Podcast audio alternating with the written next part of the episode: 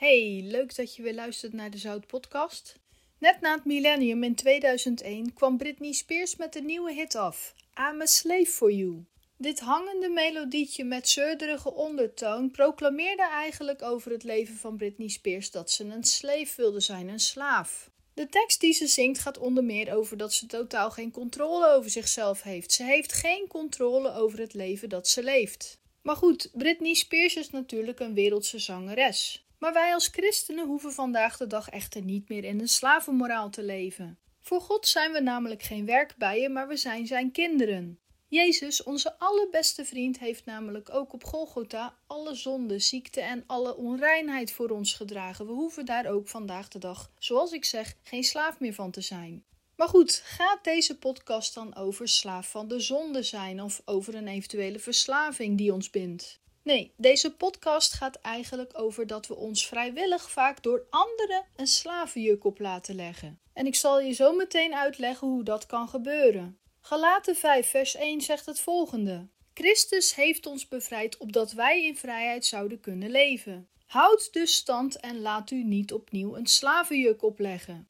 Ja, en heel wat christenen denken dat deze Bijbeltekst uit Galaten 5 vers 1 gaat over verslavingen of over een zondig leven dat in stand gehouden wordt. Dat je eigenlijk jezelf een slavenjuk blijft opleggen door steeds weer de verkeerde dingen te doen.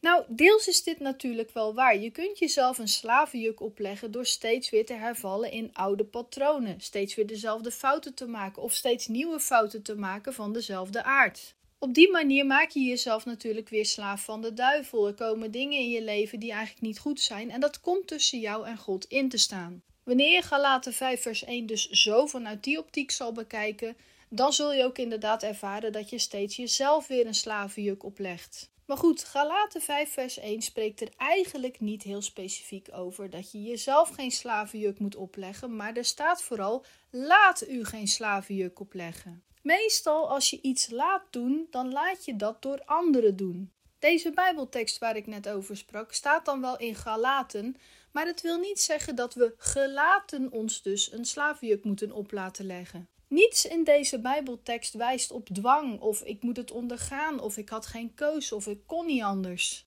Deze tekst geeft min of meer eigenlijk weer dat we ons vrijwillig laten opzadelen met een slavenmoraal van iemand anders dat we eigenlijk vrijwillig iemand ons iets op laten leggen, zodat deze Heer en meester van ons kan worden. Om wat ik precies bedoel iets duidelijker in beeld te krijgen, zal ik ook een voorbeeld noemen. Er waren eens een man en een vrouw en ze waren beide christen. Een hele tijd geleden hadden ze elkaar leren kennen op een evangelisch jongerenkamp, maar de vrouw in kwestie, destijds nog een meisje, had in de tijd een ander vriendje. Dit vriendje was destijds ook mee op kamp. Maar goed, zoals dat bij jonge mensen wel eens gebeurt, werd ze eigenlijk verliefd op haar huidige man, die toen nog een jongen was. Bijna aan het eind van het zomerkamp maakte ze het dus uit met het vriendje dat ze toen had en maakte ze het aan met de jongen die nu haar huidige man is. Ja, en dat zo hoppen van de ene relatie naar de andere vond ze achteraf toch niet zo'n goed idee. Hoe ouder het stelletje werd, hoe meer ze eigenlijk naar elkaar toe begonnen groeien. Maar helaas gebeurde er wel eens momenten dat het stelletje ruzie had en dat het meisje wegliep.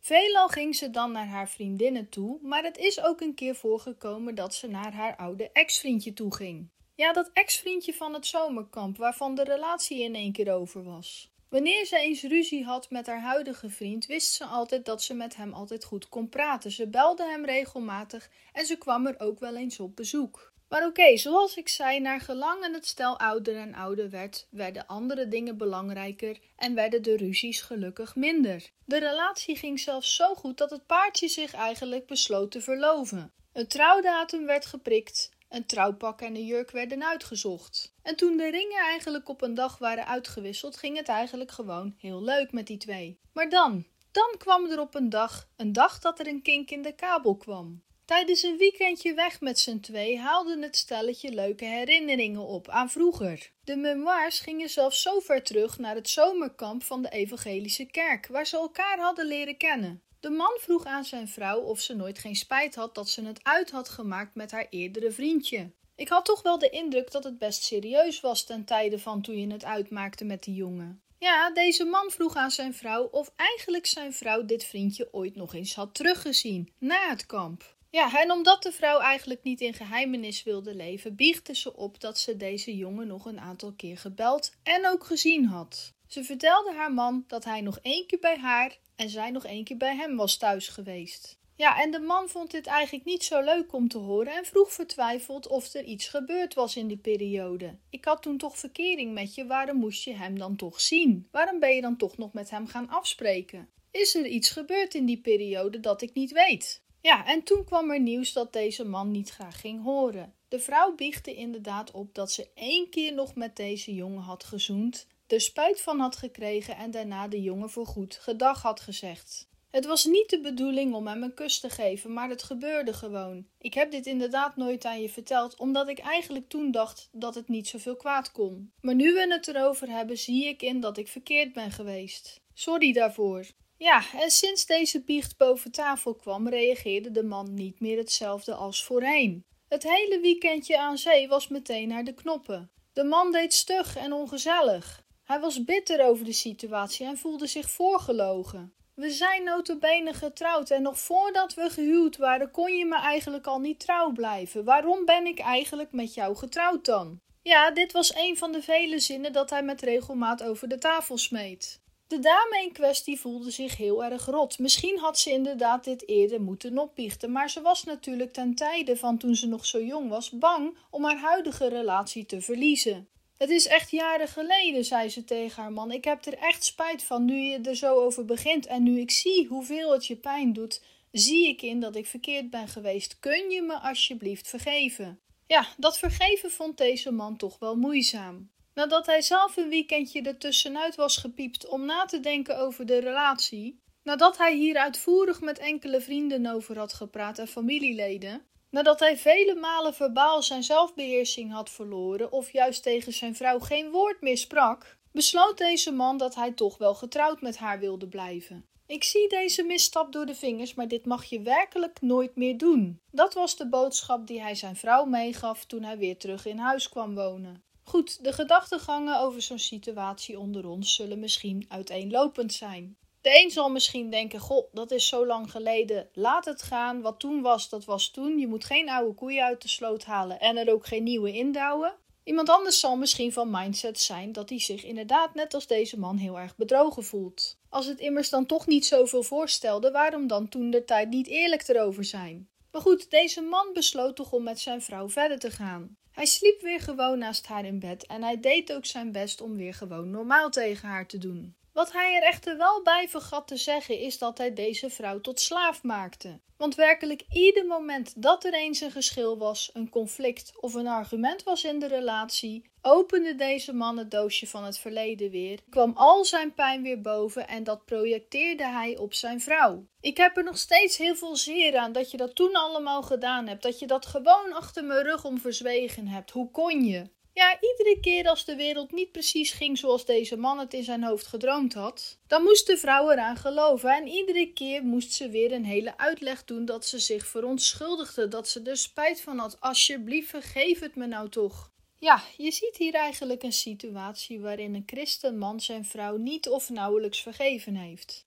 Door een vervlogen situatie die gebeurde in het verleden is er een soort bitterheid over hem gekomen. Het is heel duidelijk en misschien ook wel begrijpelijk dat deze man trouw heel hoog in het vaandel heeft staan. De ontrouw die gebeurde nog voordat ze gehuwd waren, lang geleden, is een pijnlijke slag in zijn gezicht geweest. Misschien had hij het nooit achter zijn vrouw, achter zijn vriendin destijds gezocht. Maar hoewel deze man een christen is en eigenlijk de kracht van vergeving zou moeten kennen, maakt deze man echter de fout om zijn vrouw niet te willen vergeven. Hij wil eigenlijk van twee walletjes eten. Hij wil haar eigenlijk tot slaaf maken. Deze man kiest er eigenlijk voor om zijn vrouw niet te vergeven, zodat hij overal zijn gelijk op kan halen. Iedere situatie, ieder moment dat hem in de toekomst niet zal aanstaan, kan hij verhalen door even het potje van het verleden open te schroeven, in de hoop dat zijn vrouw zich schuldig zal voelen en er niet meer over zal doorzeuren. Of wat dacht je misschien van de momenten dat hij zelf een keer de fout ingaat? Dat hij een keer iets doet wat die vrouw niet aanstaat? Wanneer zijn vrouw dan zal zeggen: Je bent niet goed bezig, dan opnieuw kan hij het doosje van de herinneringen opendoen. Nou, ik ben ook nog niet vergeten wat jij mij in het verleden hebt geflikt. Hetgeen wat ik jou doe, dat valt 100% mee ten opzichte wat jij mij hebt aangedaan. Herkenbaar? Nou, helaas in heel wat gezinnen wel. In heel wat christelijke huwelijken wordt onvergevingsgezindheid en bitterheid als slavernij toegepast. Om eigenlijk blijvend iemand emotioneel te chanteren en die persoon op een plaats te zetten waar jij die persoon hebben wilt. Naar, maar waar? Maar in zo'n geval zijn beide personen eigenlijk zichzelf tot slaaf aan het maken. In dit geval is de man eigenlijk een slaaf van Satan. Hij kan en hij wil zijn vrouw niet vergeven. En hij wil, zoals ik zei, van twee walletjes eten. Hij wil en gelukkig getrouwd zijn, maar wel altijd zijn zin krijgen.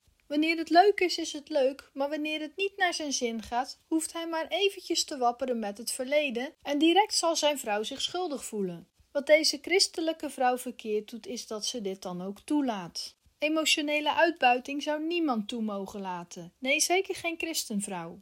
In een gevalletje van wat we net gehoord hebben, zou het kaf van het koren gescheiden moeten worden. Vergeving is natuurlijk de beste optie, maar vergeving betekent ook er niet meer op terugkomen en niet steeds te pas en te onpas iets uit de kast halen wanneer het jou uitkomt. We moeten namelijk ook niet vergeten dat God ook zo niet werkt. Wanneer Jezus ons iets vergeven heeft, wanneer we tot beleidenis komen van God, we hebben iets verkeerds gedaan, vergeef het mij alsjeblieft, dan is het al reeds vergeven en God zal er ook niet meer op terugkomen. Bij mensen ligt dit natuurlijk wel anders. Maar laten we kort en bondig zijn, op zo'n manier gehuwd zijn en op zo'n manier met elkaar verder leven, dat is voor niemand echt fijn. In het beste geval zou deze man moeten zeggen: Kijk, dit is jaren geleden. Ik ben zelf ook niet de allerliefste geweest. Ik heb ook mijn fouten gedaan, andere fouten wellicht. Maar ik ben zeker ook niet volmaakt. Ik vergeef het je. Laten we het er niet meer over hebben en laten we met een schone lei beginnen. Deze vrouw daarentegen zou zich, zoals ik net zei, niet emotioneel aan banden meer mogen laten leggen. Wanneer haar man zegt verder met haar te willen en niet meer over te willen spreken, dan moet het ook klaar zijn. Ik heb nog een voorbeeld waarbij iemand zich eigenlijk een slavenjuk op laat leggen. Ook dit is een echt en waar gebeurd verhaal van een vrouw die van de stad naar een dorp verhuisde. Een alleenstaande moeder met haar dochter vertrok van een drukke stad naar een gezellig klein dorpje. Het was op zich wel een heel avontuur. Van een grote flat waar je links, rechts, onder en boven buren hebt, leek het voor haar niet zo moeilijk om nu maar met één buurman je bezig te houden, om die tevreden te houden en een leuke buurvrouw voor te zijn. Ja, en dat deze man een vriendelijke buurman voor haar probeerde te zijn, dat werd al heel snel duidelijk. Al vanaf de eerste dag van de verhuizing probeerde deze nieuwe buurman al heel goed mee te helpen. Hij hielp met dozen sjouwen, hij hielp met uitpakken. Ja, hij bood zelfs aan om hele meubels in elkaar te zetten. Hulp die je als alleenstaande moeder heel goed kunt gebruiken, neem ik aan. Toen deze vrouw eenmaal gezetteld was en ochtends naar haar werk wilde vertrekken, dan zag ze eigenlijk al heel vroeg in de ochtend dat de buurman bezig was in zijn tuintje. Ze vond het soms een beetje vreemd dat oudere mensen die van hun pensioen kunnen genieten vaak zo vroeg opstaan. Maar hoe dan ook, als zij het tuinpad afliep om naar haar auto te gaan, om eigenlijk richting het werk te gaan vertrekken, dan begon haar nieuwe buurman altijd een heel verhaal. Over het weer, over weinig parkeerplaatsen, over het nieuwe winkelcentrum een stad verderop. Ja, de meeste praatjes gingen altijd over koetjes en kalfjes. Deze buurman vertelde ook hoe blij hij was dat er eindelijk weer iemand naast hem woonde. Hij was immers maar alleen. Hij vertelde aan de alleenstaande mama hoe blij hij was dat hij iets voor haar kon betekenen. Ik ben echt blij dat ik eventjes heb kunnen helpen met de verhuizing. Als er nog eens iets is, je mag altijd bij me aankloppen. Je bent een vriendelijke vrouw. Ik ben blij met zo'n nieuwe buurvrouw als jij. Er zijn nog maar weinig jonge mensen die een praatje met ouderen maken. Die vind je vandaag de dag niet meer.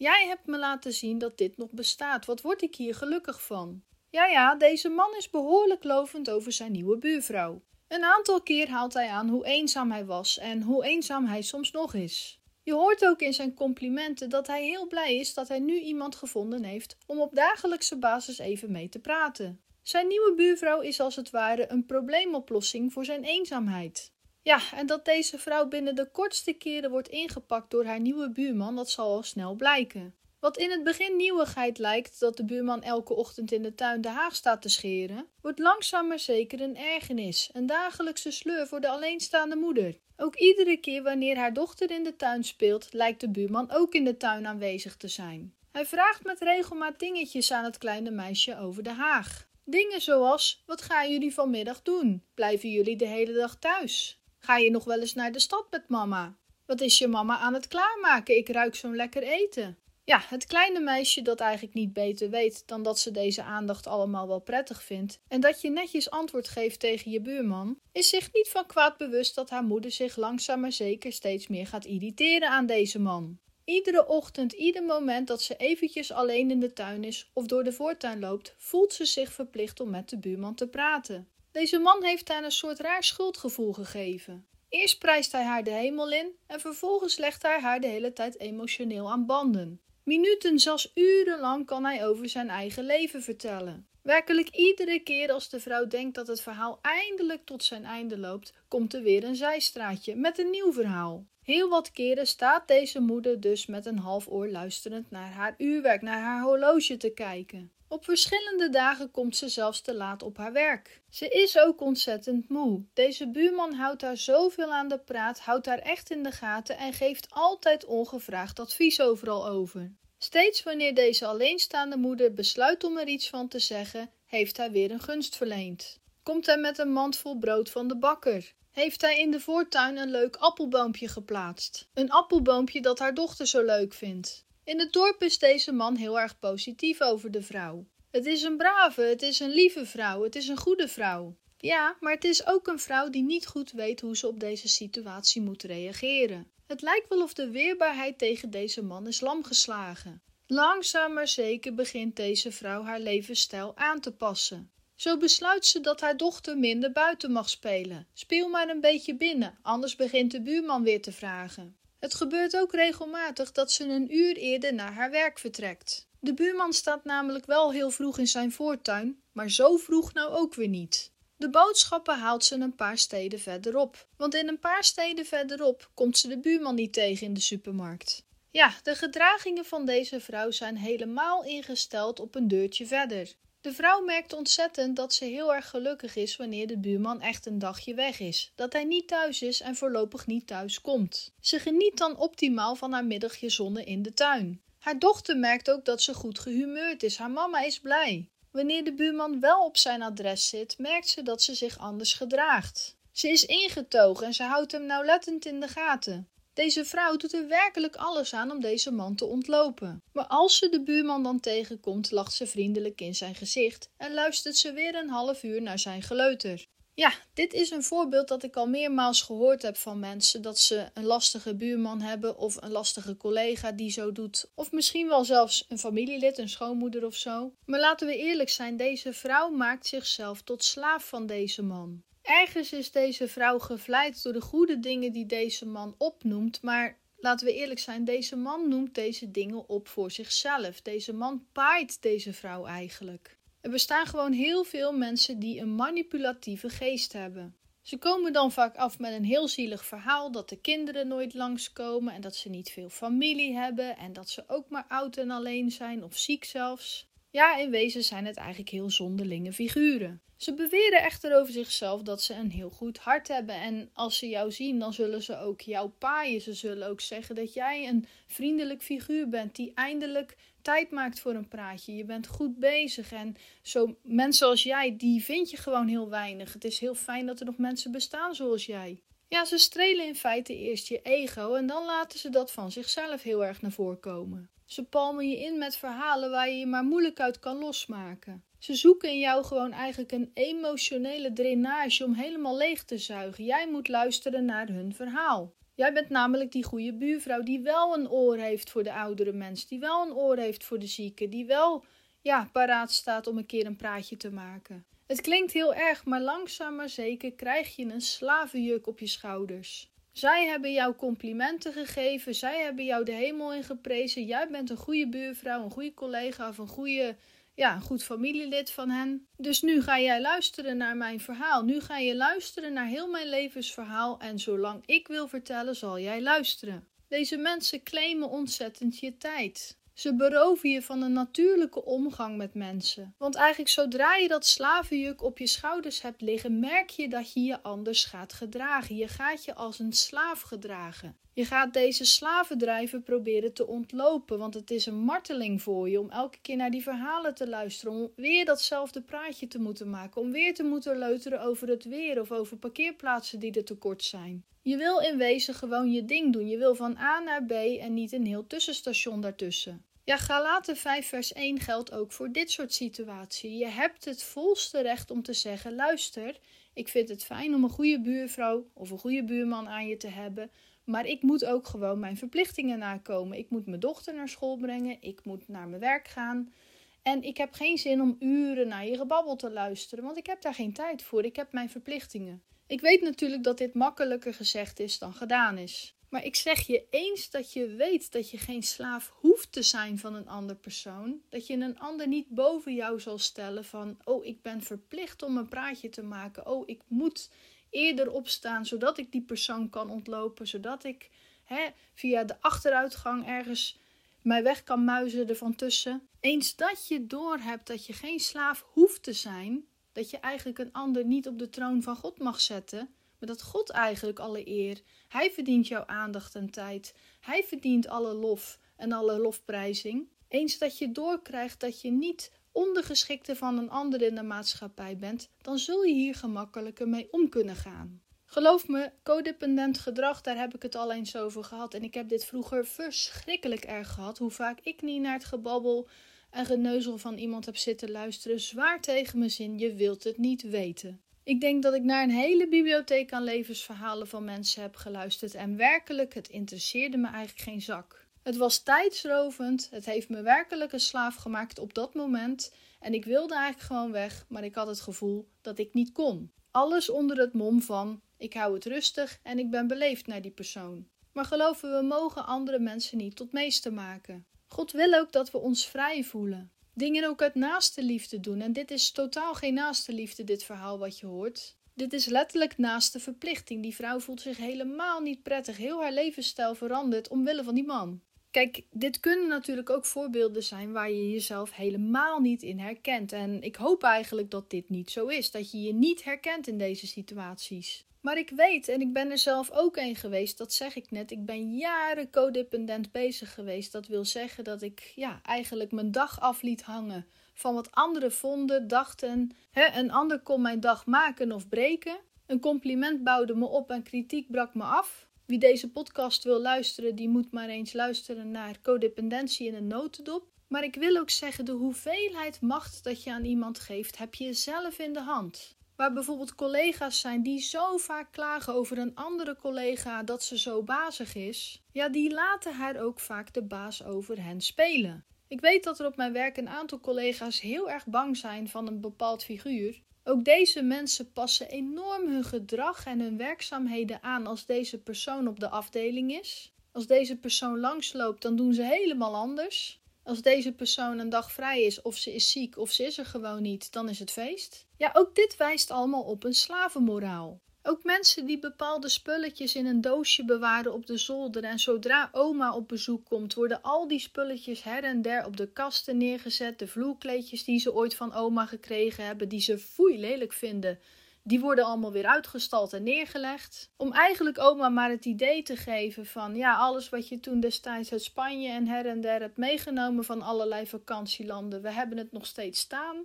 We vinden het prachtig, we zijn er blij mee. Ja, en dan met te bedenken dat de paniek verschrikkelijk toeslaat als oma een keer onverwachts aan de deur staat, want dan is het doosje niet van de zolder gehaald. De Bijbel spreekt in dit geval in Galaten 5 vers 1 niet over je hebt geen keus, je moet dit ondergaan. Nee, Galaten 5 vers 1 is eigenlijk een verwijzing van laat het niet toe. Laat je niet opnieuw een slavenjuk opleggen. Christus heeft ons ook bevrijd opdat wij in vrijheid zouden leven. Maar gunnen wij onszelf die vrijheid? Willen wij ook echt vrij zijn? Of willen we graag dat een ander Heer en Meester over ons is? Ervaren we misschien toch een vals gevoel van veiligheid wanneer iemand anders ons bestuurt? Wanneer we regels en richtlijnen van iemand anders volgen? Kijk, dit gedrag wat ik net allemaal omschreven heb over mensen die zichzelf een slavenjuk door anderen laten opleggen, dit komt ook voor in christengemeenschappen. Namelijk onder het mom van christendom worden er ook heel wat mensen in kerken verplicht om dingen, om taken te vervullen waar ze eigenlijk geen zin in hebben, wat ze niet zien zitten. Maar goed, door deze opdrachten toch uit te voeren, houden ze de oudsten te vriend, houden ze de voorganger te vriend. Denken ze hiermee dienstbaar te zijn? Geloven ze misschien zelfs wel om een goede christen te zijn? Helaas alleen is het zo dat je alleen maar gebonden wordt door een schuldgevoel. Mensen in een kerk die ook een bepaalde rol spelen om iets te bekomen, om iets voor elkaar te krijgen, om een positie in de gemeente te krijgen die niet iedereen heeft, die maken zichzelf ook een slaaf door altijd deze rol ook te moeten vervullen, de rest van je leven. Je kunt namelijk niet de zachtmoedige mens uithangen voordat je een bediening in de gemeente krijgt. En terwijl je je bediening gekregen hebt, in één keer heel egoïstisch reageren. In één keer niet zo menslievend meer te zijn. Laat je door medechristenen ook niet aanklampen. Je hebt nou eenmaal, en je kent ze misschien wel, van die mensen die altijd problemen hebben. Iedere week opnieuw komen ze weer met een problematisch verhaal. Het lijkt met momenten wel alsof ze niet Jezus, maar dat ze jou nodig hebben om naar hen te luisteren. Kijk, natuurlijk is het nobel van je als je je oor een keer uitleent om naar zulke mensen te luisteren. Maar pas bij sommige mensen heel goed op dat ze je vreugde niet stelen. Je hebt een goede worship gehad, je hebt een leuke preek achter de rug, je hebt echt iets opgestoken van wat er allemaal gezien, gezegd en gehoord is. Maar dan komen dit soort mensen. In één ademtocht is al je vreugde weg. Hun probleem wordt jouw probleem. Nou, ik zeg je dit: je bent niet de oplossing voor andermans problemen. Je hebt geen emotioneel contract met deze mensen. Je bent ze in feite niets verplicht. Voel dan ook geen verplichting tot mantelzorger te zijn voor deze mensen. Voel ook geen verplichting tot vriendschap. Voel je vrij en wees vrij in Christus om te gaan en te staan waar jij wilt. Jezus heeft ons vrijgekocht en in Galaten 5 vers 1 is het eigenlijk een gebod van laat u niet opnieuw een slavenjuk opleggen. Wanneer je vergeving hebt gevraagd voor iets wat je gedaan of een misstap die je begaan hebt, dan is het aan die ander om te zeggen: Oké, ik hoef je nooit meer te zien, maar ik vergeef je ook niet.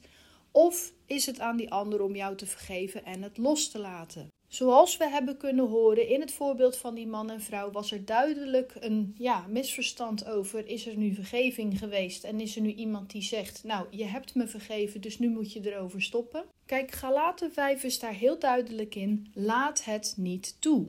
Proclameer ook gerust naar de vervelende, opdringerige en klemerige buurman of buurvrouw dat je heus wel eens een praatje wil maken en dat je ook wel zult aankloppen als je een keer diensthulp nodig hebt. Maar geef ook heel duidelijk een grens aan tot waar je deze buur wilt toelaten in je leven. Niet iedereen kent namelijk even goed de grenzen van iemand anders en niet iedereen wil graag grenzen ook respecteren. Het is trouwens ook nooit te laat om aan te geven dat je niet meer in slavernij wilt vallen, dat je niet meer alles voor die ander wilt doen, niet altijd beschikbaar wil zijn. Het is nooit te laat om een grens aan te geven naar andere mensen. Je moet ook zien dat de meeste buren wel een schutting of een haag of een heg hebben die aangeeft waar de tuin begint en waar de tuin eindigt. Zo'n schutting zorgt er ook voor dat je niet zomaar iemands tuin binnenloopt, dat er een soort scheidingslijn is. Nou, zo'n schutting of heg vinden mensen heel normaal dat de buurman niet zomaar je tuin binnenkomt of buurvrouw. Maar op emotioneel vlak moet je ook vaak aan mensen aangeven tot hier en niet verder.